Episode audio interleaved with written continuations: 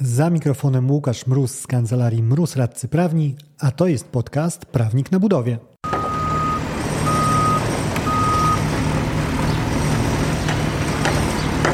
Z tej strony mikrofonu radca prawny Łukasz Mróz, prawnik na budowie. Zanim zaczniemy, chciałem Cię serdecznie zaprosić na najbliższe szkolenia Akademia Kontraktów Budowlanych, konkretnie szkolenie umowy budowlane 3.0, czyli dwudniowe szkolenie obejmujące wszystko, co interesujące w umowach. Spotykamy się już na dwóch pewnych terminach 17-18 lutego w Warszawie oraz 17-18 marca w Szczecinie. Organizujemy jeszcze termin w Poznaniu i w Katowicach, ale tutaj konkretów jeszcze nie mam. W każdym razie opis szkolenia znajdziesz w linku pod opisem tego odcinka. A jeżeli masz jakieś pytania, zapraszam do kontaktu na szkolenia małpa kancelariamroz.pl.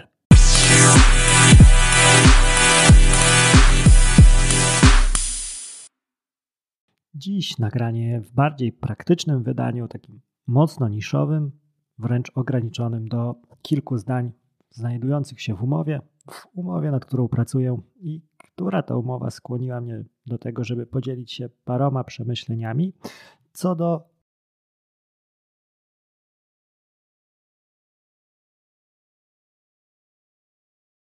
negocjowania postanowień dotyczących kar umownych. Konkretniej kar umownych związanych z nieterminową realizacją robót, a jeszcze konkretniej kar etapowych, czyli za naruszenie czy to kamienia milowego, czy to etapu, w zależności od tego, jaką terminologią chcemy się posługiwać. Jeżeli chodzi o kary etapowe, ja sam jestem ich orędownikiem. Tak jak na studiach bardziej przekonywał mnie system punktowy, czyli punktów zdobywanych w toku całego semestru, które później sumowały się na końcową notę uzyskiwaną z danego przedmiotu. Bardziej ta opcja leżała mi niż jedno wielkie kolokwium, które sprowadzało się do tego, że przez pół roku coś tam się czasami zadziało na zajęciach, czasami się nie zadziało, częściej pewnie ta druga opcja, a koniec końców wsiadaliśmy na finiszu na intensywny sprint kilkudniowy bądź kilkunastudniowy przy większym materiale, który zgodnie z nadzieją studencką miał doprowadzić do szczęśliwego zakończenia danego przedmiotu. E, tak, z tych samych względów bardziej na placu budowy przekonują mnie te etapowe kary, ponieważ dają takie narzędzie stałego pressingu, powiedzmy piłkarsko, e, a nie tylko intensywnej gry gdzieś tam na 5 minut czy 15 minut przed końcowym gwizdkiem. Ale jeżeli już je wprowadzamy, to powstaje przy nich kilka problemów. Problemów szczególnie widocznych, kiedy wprowadzając te kary etapowe, nie rezygnujemy jednocześnie z tej takiej nieśmiertelnej, mieszczącej się w kanonie umownym kary za naruszenie terminu końcowego. Kilka wątków na tym tle. Cóż poruszałbym w negocjacjach? Po pierwsze, samą wysokość kar. Jeżeli już wrzucamy sobie te kary terminowe związane z danym etapem, to łączmy daną karę, wysokość jej naliczania z wynagrodzeniem za ten właśnie etap, no bo w końcu to sankcjonujemy.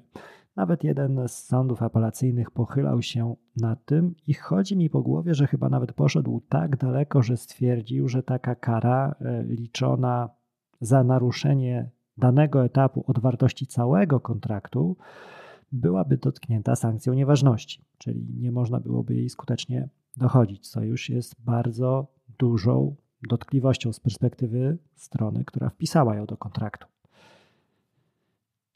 To numer jeden. Numer dwa. Powiązanie kary, a może nawet inaczej, rezygnacji z tej kary, z tym, jak zachowuje się wykonawca względem terminu końcowego.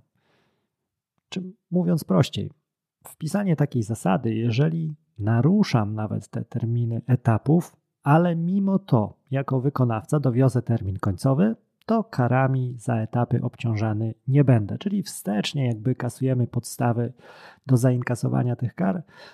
Pełne wynagrodzenie powinno trafić do wykonawcy bez obciążeń z tytułu tych kar etapowych. Czemu to służy? No bo przecież inwestor może pomyśleć, no ale przecież ja tutaj zrzekam się pieniędzy swoich, które już miałem, już byłem w ogródku, już witałem się z gąską, jeżeli chodzi o te naruszenia etapów i korzyści finansowe z tego tytułu, a tu nagle ciach. Walor jest tego taki, że to jest narzędzie, które bardzo opłaca się wykonawcy. A jeżeli coś mu się opłaca, no to jest większa gwarancja, że rzeczywiście będzie dążył do tego, żeby spełnić warunki, które tą opłacalność zachowają. Innymi słowy, będzie miał realne takie narzędzie korzyści, które skłania go do tego, żeby zakończyć roboty w terminie, żeby zwiększyć intensywność, dorzucić mocy przerobowych, po to, żeby zachować termin końcowy i nadgonić te wszelkie uchybienia, które zdążył złapać w czasie realizacji.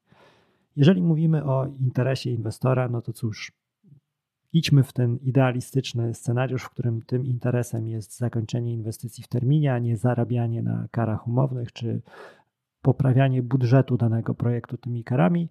A w takim przypadku takie narzędzie, mimo że na pierwszy rzut oka może zdawać się na korzyść wykonawcy, na niekorzyść inwestora, to w rzeczywistości jako zwiększające szanse na terminowe zakończenie całości inwestycji przysłużyć się może jak najbardziej inwestorowi właśnie.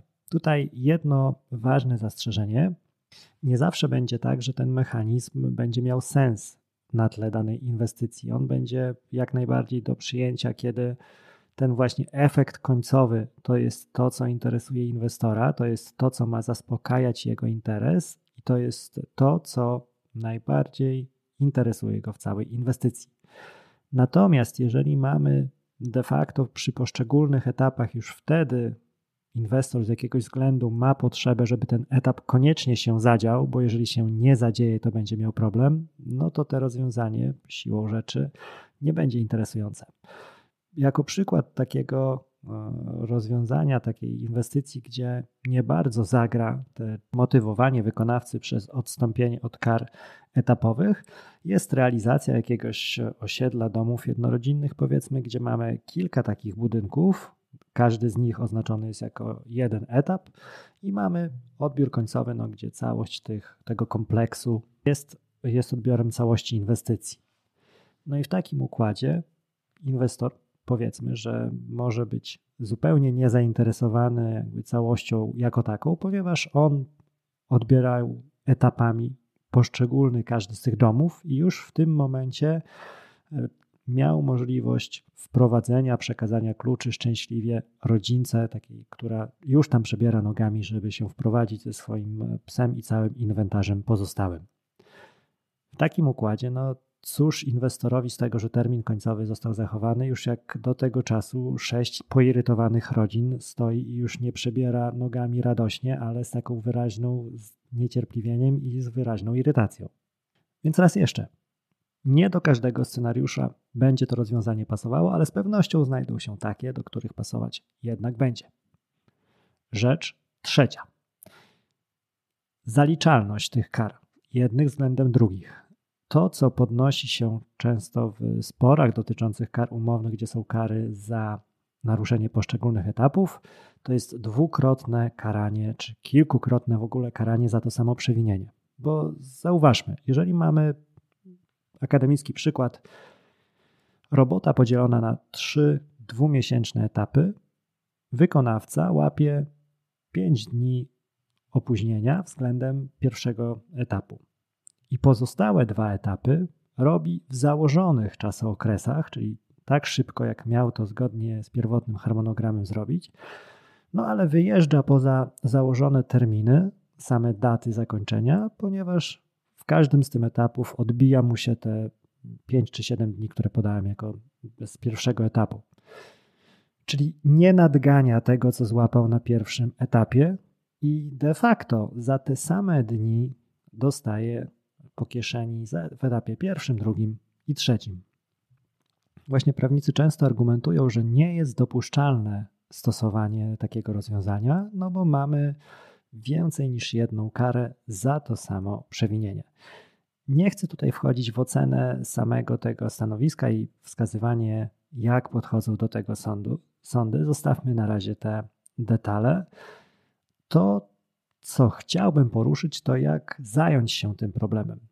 I tutaj no, kwestią, którą właśnie poruszyć trzeba, jest naliczanie tych dni poszczególnych etapów oraz przyjęcie rozwiązania, które w praktyce sprowadzi się do tego, że dni z danego etapu nie powielą nam się na kolejnych etapach, czyli nie będziemy ich uwzględniali przy naliczaniu e, kolejnych etapowych kar.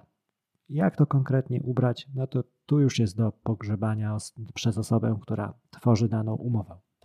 I na tej samej zasadzie możemy rozmawiać o kumulowaniu kar właśnie za etapy z, z karą za naruszenie terminu końcowego.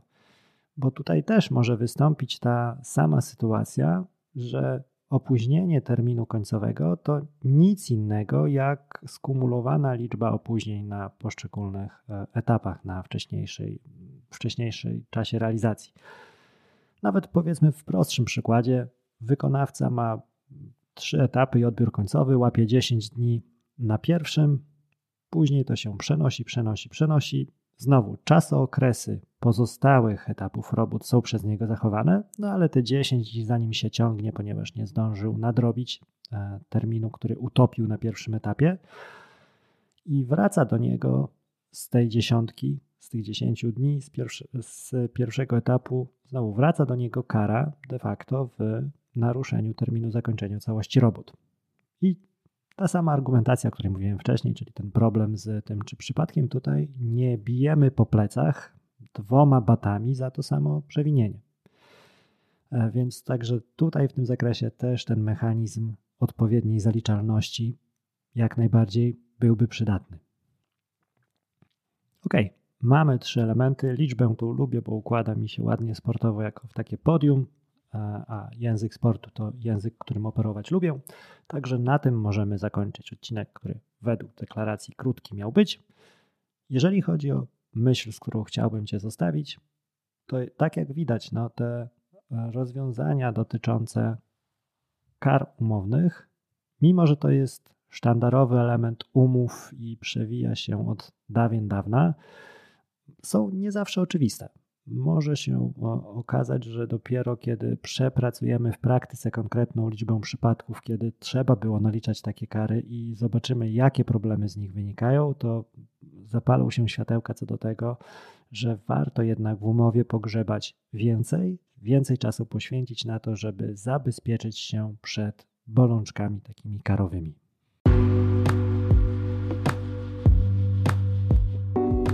Dzięki za odsłuchanie tego odcinka. Zasubskrybuj podcast, żeby nie umknęło Ci żadne kolejne nagranie. Znajdziesz go w Spotify, Google Podcasts czy Apple Podcasts. Jeżeli natomiast chciałbyś się skontaktować ze mną, napisz na biuromałpa kancelariamroz.pl. Znajdziesz mnie też w mediach społecznościowych. Na LinkedIn wpisując w wyszukiwarce Łukasz Mróz, a w Facebooku czy na Instagramie wpisując Prawnik na budowie. Do usłyszenia w kolejnym odcinku. Dzięki za odsłuchanie tego odcinka. Jeżeli chcesz się ze mną skontaktować, możesz napisać na biuro małpa albo zadzwonić na 577 665 077. Znajdziesz mnie też w mediach społecznościowych. Na LinkedIn jako Łukasz Mróz, a na TikToku, Facebooku i Instagramie jako Prawnik na Budowie.